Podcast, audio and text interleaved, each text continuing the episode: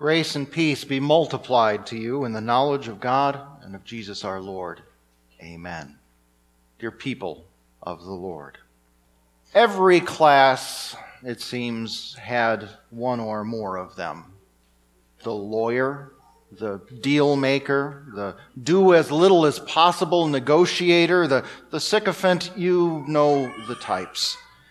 Imagine you're in middle school, or maybe high school. And at the end of class one day, your teacher announces, Well, class, you'll be happy to know I've decided you've worked really, really hard this week, and you have exams coming up next week, so tonight I'm giving you a break. No homework. Now, does that actually end the hour?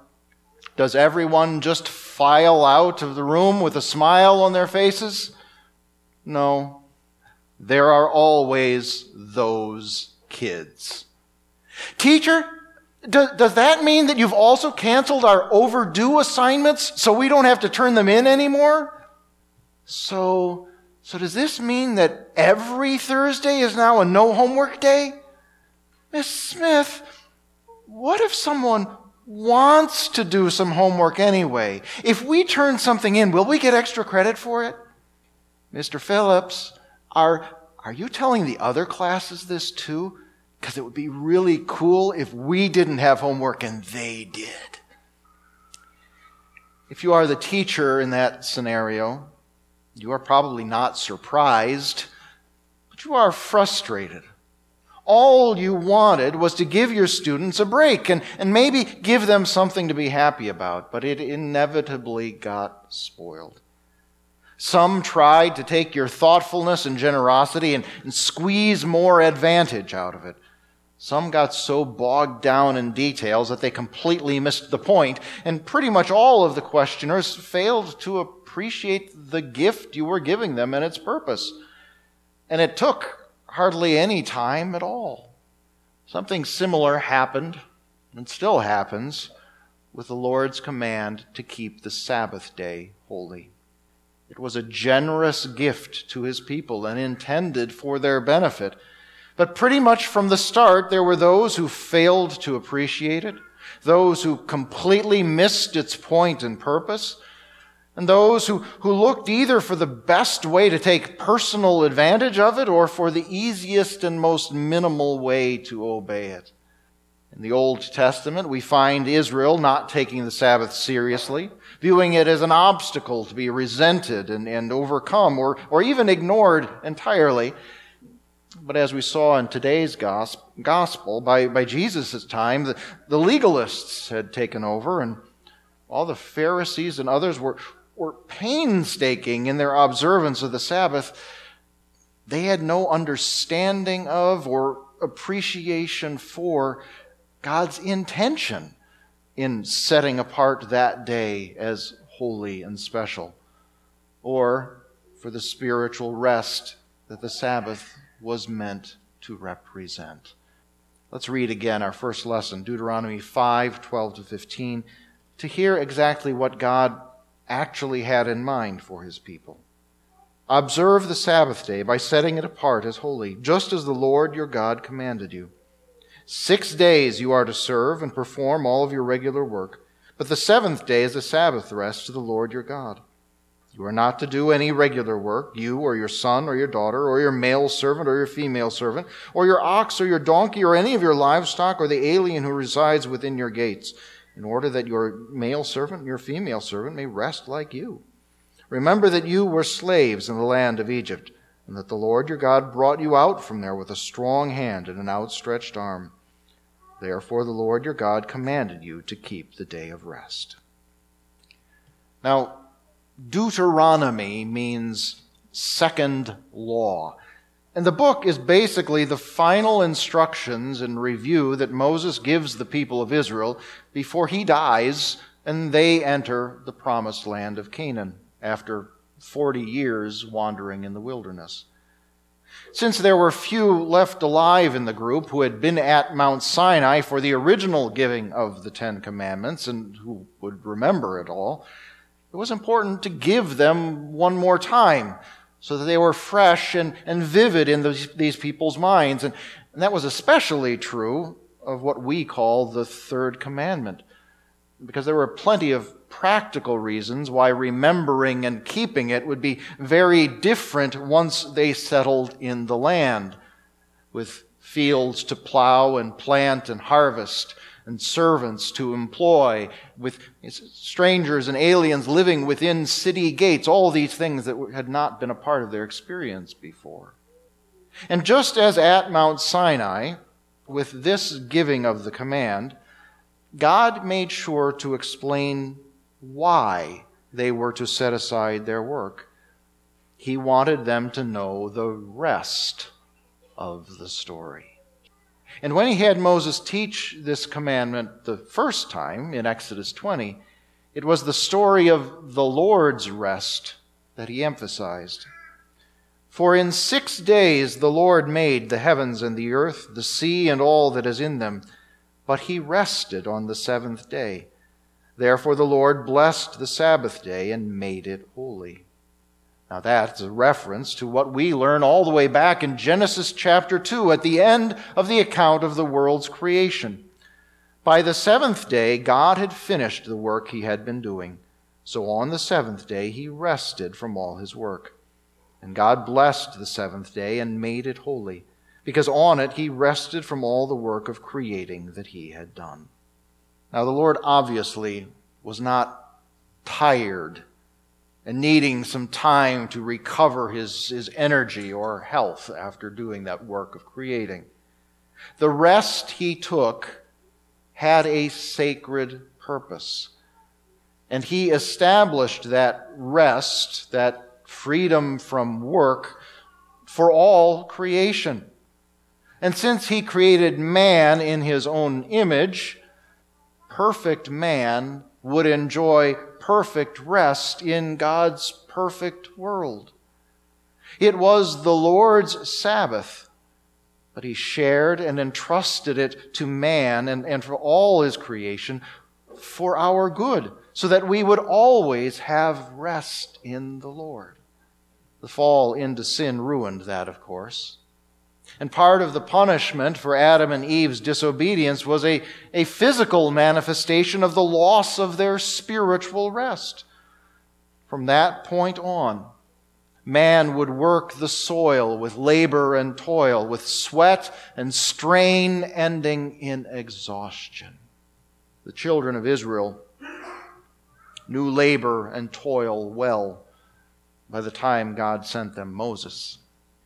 Since they had gone down to Egypt with Jacob hundreds of years earlier during a time of famine, they had grown into a great nation, but the Egyptians had put them to work as their slaves, and they suffered, and they toiled, and they labored.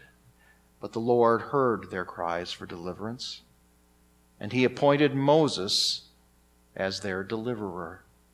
Now, you may recall that escaping their slavery was hardly a quick and easy thing. Moses went to Pharaoh to ask for their freedom, but Pharaoh's heart was hard. He did not want to lose his free labor force, and he refused. And each time he refused, God had Moses announce a plague on Egypt. And each time the plague was more devastating and more obviously a work that only God could accomplish. And it was only after the tenth plague, in which the firstborn in every house in Egypt perished in the night, only after that plague that Pharaoh finally consented to let the people go. And after they were gone, he changed his mind and sent his army after them. So they went straight from the strain of their labors to the stress of fearing for their lives. But the Lord gave them rest from that, too. He opened up the Red Sea for Israel to pass through on dry ground, but closed the waters back up when the Egyptians tried to follow, completely destroying Pharaoh's mighty army the people were safe because God brought them out from Egypt with a strong hand and an outstretched arm. This was the rest of Israel's story. And the Lord, through Moses, gave them that as the foundation and motivation of the Sabbath command in this second giving of the law here in Deuteronomy.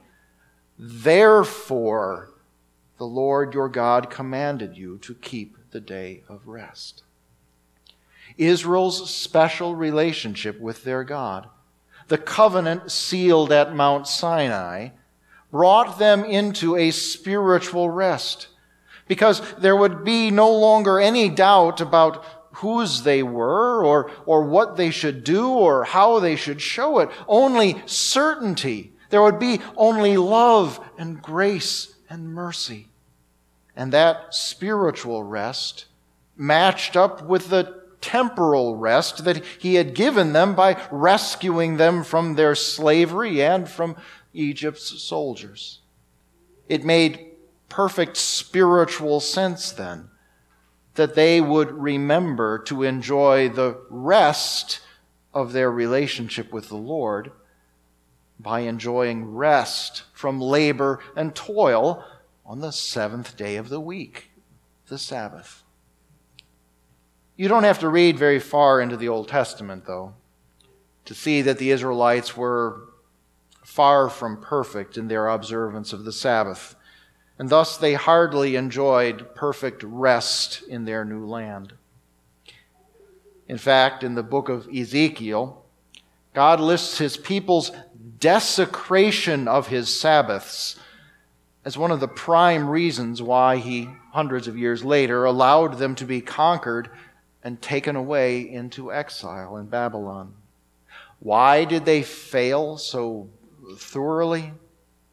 I, am sure if you had asked them, they would have given any number of reasons why they stopped keeping the Sabbath day holy. But we can hardly think that we ourselves would have done much better. Because doing anything perfectly is beyond our ability.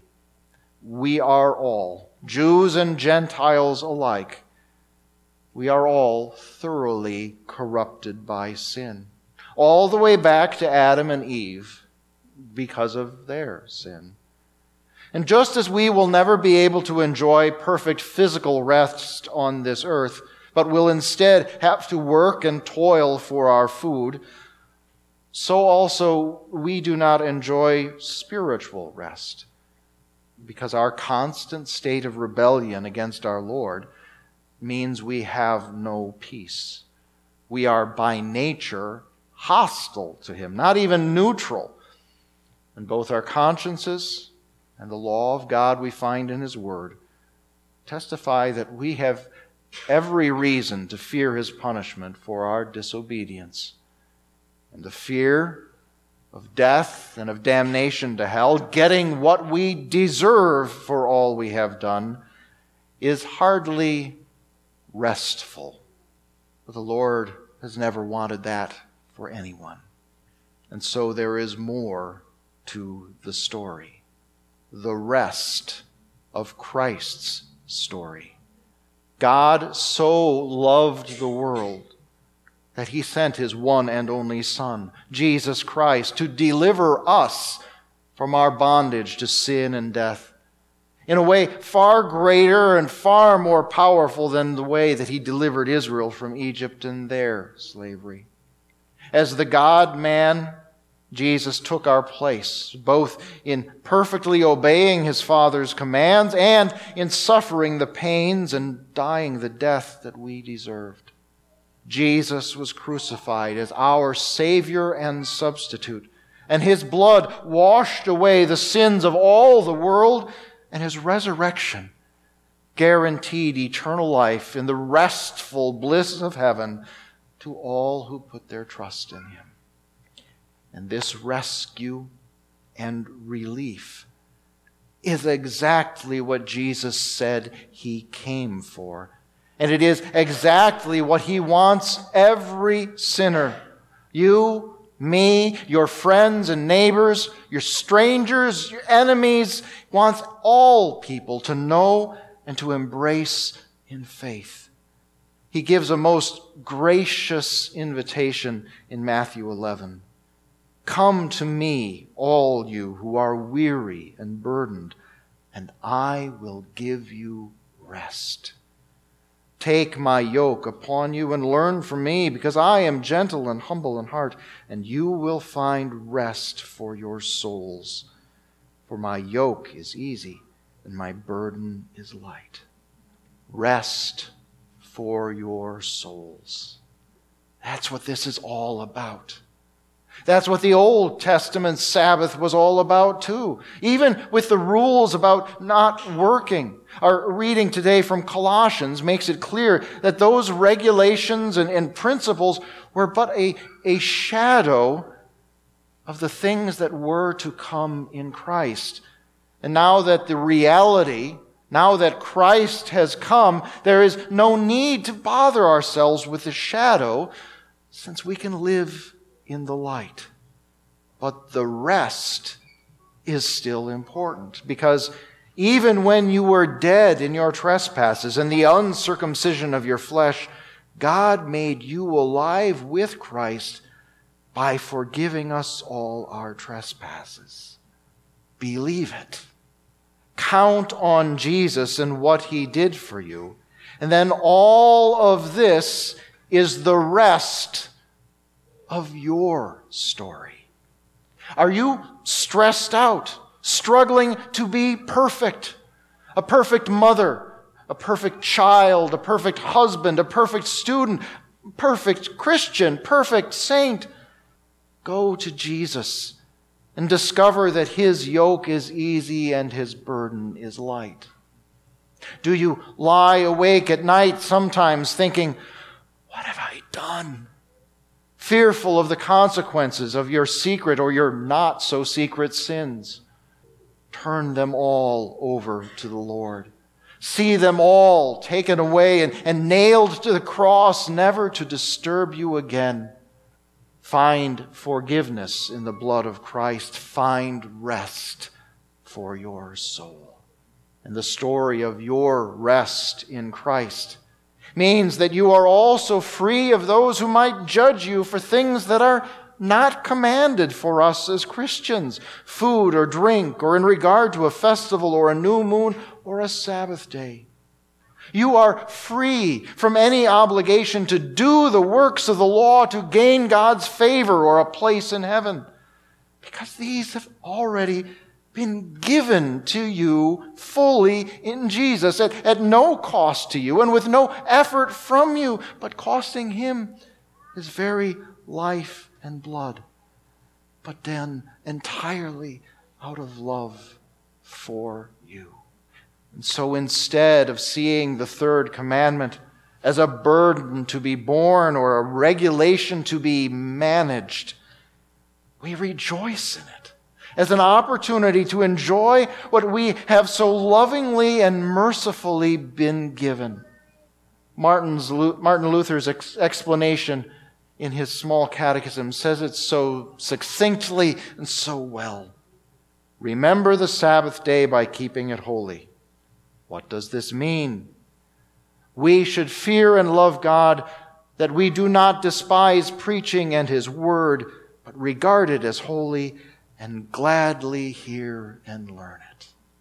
So the rest of your story includes a joyful devotion to God's Word and to worshiping Him. It includes sharing the rest that He has secured for you by telling our story of sin and Christ's story of salvation, inviting other exhausted, laboring sinners to come to Jesus and set aside their burdens and find rest in Him. This is a joy for us because this is who we are. Just as the Israelites were the people who were slaves in Egypt, but became the ones whom the Lord their God brought out from there, So we are the people who were in bondage to sin, dead in our trespasses, but have now been delivered from death and hell and given righteousness, eternal life, and a place in paradise. This identity we have and this rest we enjoy, imperfectly now, perfectly in eternity, these are valuable and wonderful, worthy of taking care of and protecting. And so we will willingly, joyfully, constantly keep the Sabbath.